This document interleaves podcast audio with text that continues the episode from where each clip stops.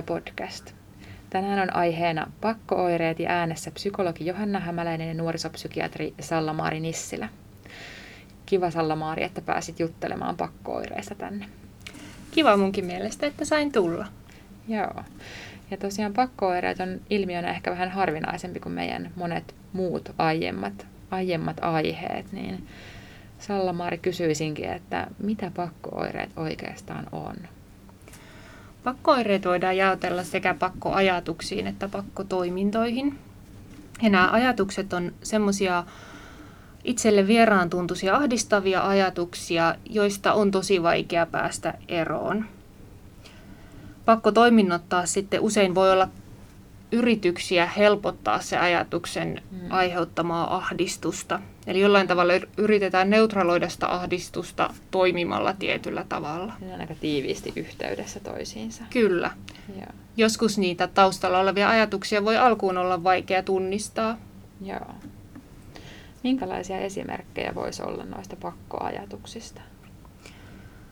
Pakkoajatuksia voi olla esimerkiksi pelko sairastumisesta tai muiden sairastuttamisesta mm. tai pelko, että tekee vahingossa jonkun teon, mitä ei millään haluaisi tehdä. Voi olla tämmöistä pakonomaista symmetrian tarvetta. Ja sitten voi olla vaikka seksuaalisia tai aggressiivisia pakkoajatuksia, mm. jotka voi herättää tosi paljon häpeää. Kyllä. Monesti se onkin niin, että niistä pakkoajatuksista on ehkä aika vaikeakin lähteä puhumaan ulkopuolisille. Kyllä, ja se voi olla semmoinen, mikä estää ihan sen hoidon mm-hmm. saamisen. Mm. Minkälaisia ne pakkotoiminnot sitten voi olla, jos vaikka ajatellaan sitä tilannetta, että pelkää jotenkin vaikka liikaa ja sairastumista? Pakkotoiminnot, eli tämmöiset rituaalit, voi olla joko jotain toimintaa tai sitten mielen sisäisiä ajatuksia. Mm.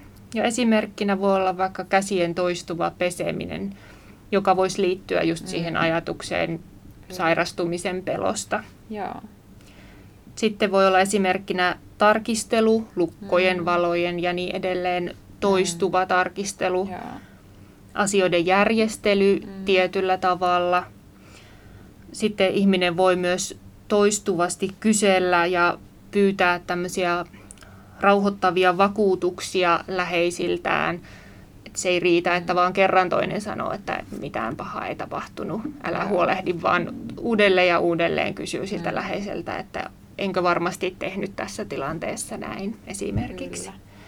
Joskus myös tämmöinen pakonomainen rukoilu voi olla semmoista pakkotoimintoa, hmm. että se ei auta sitä ahdistusta, vaan sitä täytyy tehdä hmm. uudelleen ja uudelleen.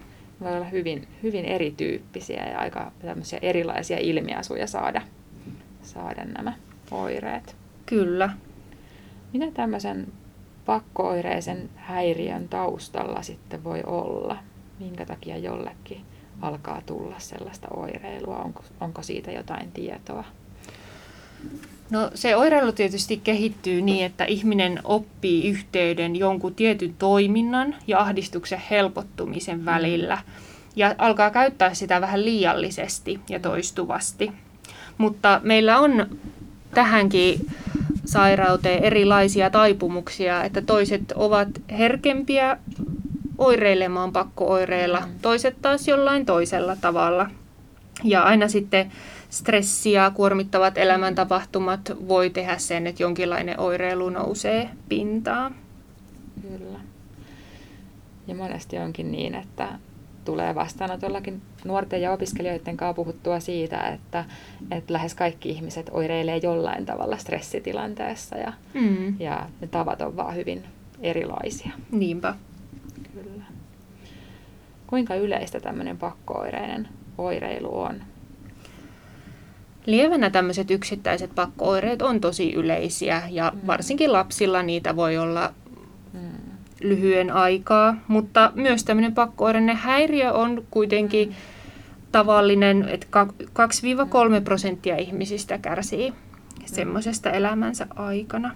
Ja tosiaan lievänä, lievänä monenlaiset taipumukset voi olla aika yleisiä, niin kuin semmoinen, mihin tuntuu törmäävän, että jos on kova stressi ja näin, niin semmoinen just ovien tai hellan levyjen tarkistelu saattaa olla melko yleistäkin, että silloin Niinpä. ei niin kuin luota siihen omaan arvioonsa ja se purkautuu sinne.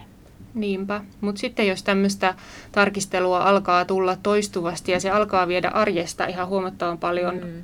aikaa ja haitata muuta elämää, niin silloin on mm. hyvä ehkä lähteä miettimään, että voisiko tälle asialle jotain tehdä. Kyllä, nimenomaan.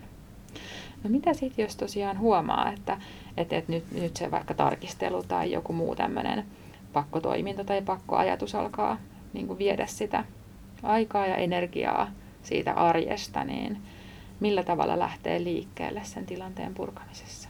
Niin kuin puhuttiinkin tuossa, monesti se häpeä voi hankaloittaa sitä avun hakemista ja voi hankaloittaa myös itsehoitoa. Ei oikein itsekään haluaisi edes ruveta ajattelemaan sitä ongelmaa.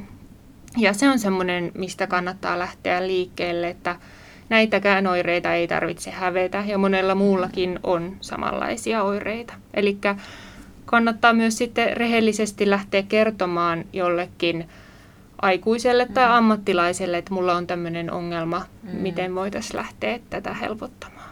Joo. Ja kyllä me just täällä opiskeluterveydenhuollossa ja opiskeluhuollossa monesti näistä asioista keskustellaan, että on semmoinen asia, minkä ihan tosi hyvin voi ottaa puheeksi esimerkiksi terveydenhoitajan kanssa. Niinpä. Ja sitten kun me tiedetään, että stressi lisää tätäkin oireilua, niin kaikenlaiset keinot, millä sitä stressiä pystyy mm. helpottaa, mitkä on kuitenkin itselle terveellisiä, mm. niin helpottaa myös pakkoireiden määrää. Joo, kyllä. Meillä on esimerkiksi mielentilassa ilmestynyt aiemmin stressiin liittyvä jakso, että esimerkiksi sieltä voi kuunnella lisää näistä keinoista. Mm. Miten tällaisia pakkoajatuksia ja pakkotoimintoja yleensä sitten lähdetään purkamaan? Näitä pakkooireita hoidetaan kanssa altistamalla itseä pikkuhiljaa sille ahdistavalle ajatukselle ilman siihen rituaaliin turvautumista. Eli näissä yleensä muodostuu sellainen noidankehä, että mielessä joku ajatus saa erityisen merkityksen, joka nostaa voimakkaan ahdistuksen. Ja silloin suoritetaan jonkinlainen pakkotoiminto sen ahdistuksen lievittämiseksi, joka usein hetkellisesti ahdistusta lievittääkin, mutta se ei kestä kovin kauaa, jolloin tätä toimintoa tarvii toistaa mm. uudelleen ja uudelleen. Ja keino sen helpottamiseksi on se, että ei turvaudutakaan enää siihen rituaaliin, vaan opetellaan sietämään sitä ahdistusta ja löytää mm. muuten keinoja ahdistusreaktion mm. rauhoittamiseksi. Mm, että ne pakkotoiminnat ei ole semmoinen niin kuin pitkällä aikavälillä toimiva keino. Niinpä. siihen niiden ajatusten helpottamiseen. Että ne vaan alkaa viedä sitten enemmän ja enemmän aikaa ja energiaa siinä arjessa. Niinpä.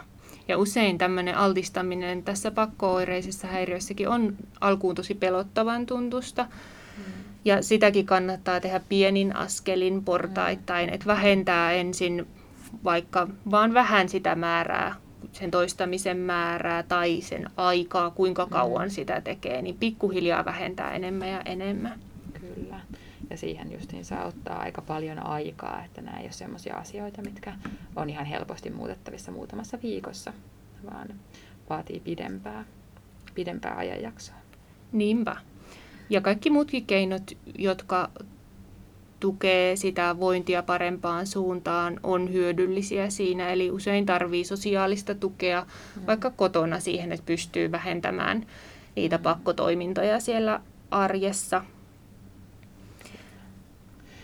Tosiaan niin kuin aluksi vähän tästä puhuttiin siitä häpeästä, mm. että mikä näihin oireisiin liittyy, niin siinäkin voi, voi opetella suhtautumaan hyväksyvämmin niihin omiin oireisiin, että, että niin kuin useimmat ihmiset joskus oireilee jollain tavalla, eikä tämä ole niin kuin mitenkään sen erityisempi tai häpeällisempi tapa kuin joku muu.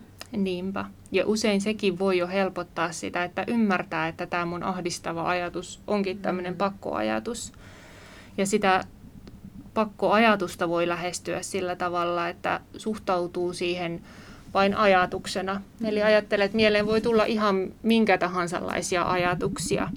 Ja kun sitä tiettyä ajatusta ei yritä tukahduttaa, niin ajan mittaan se sen aiheuttama ahdistus myös vähenee.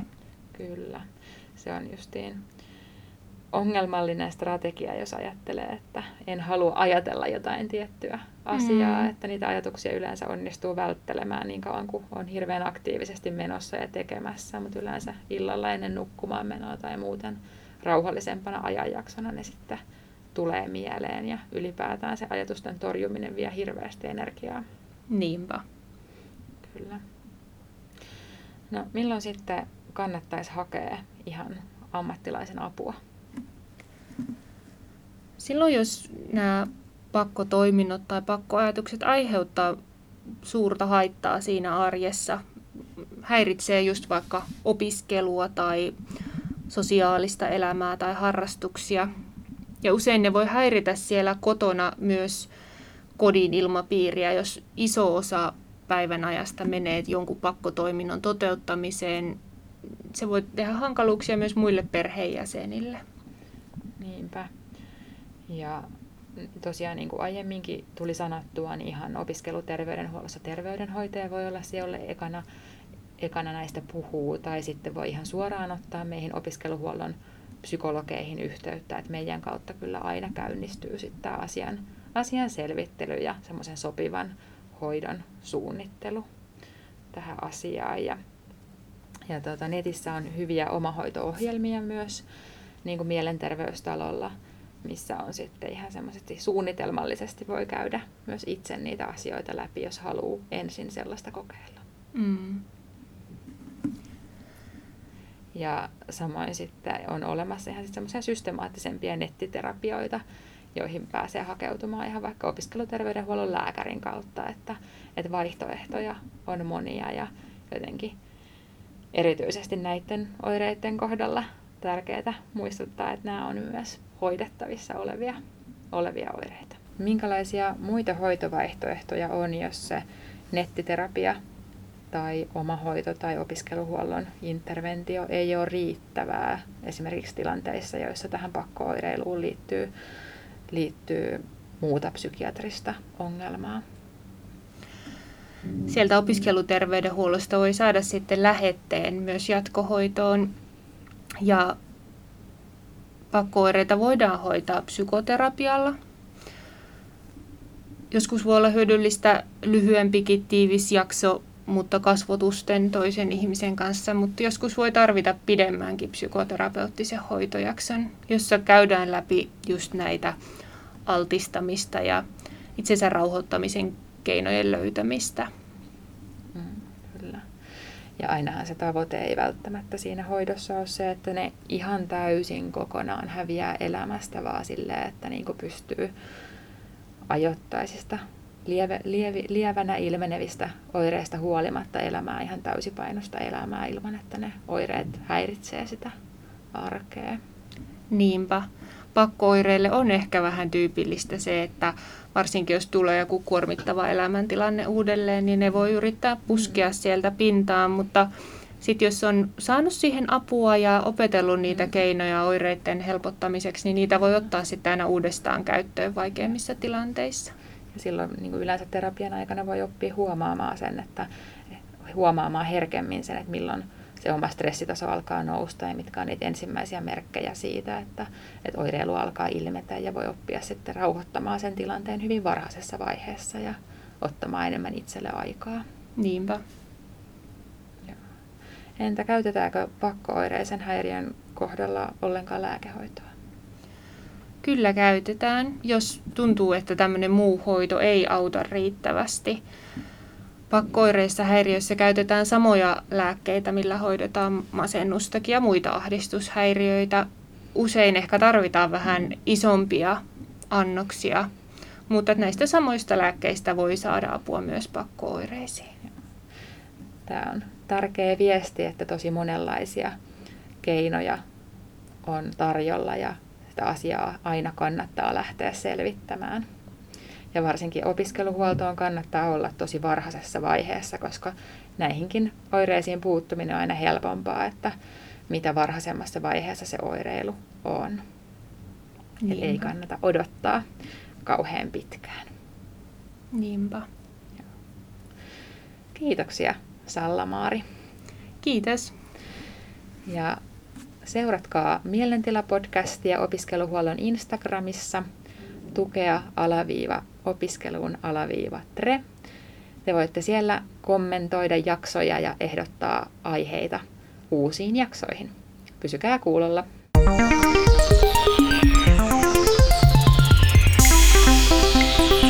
Mielentila.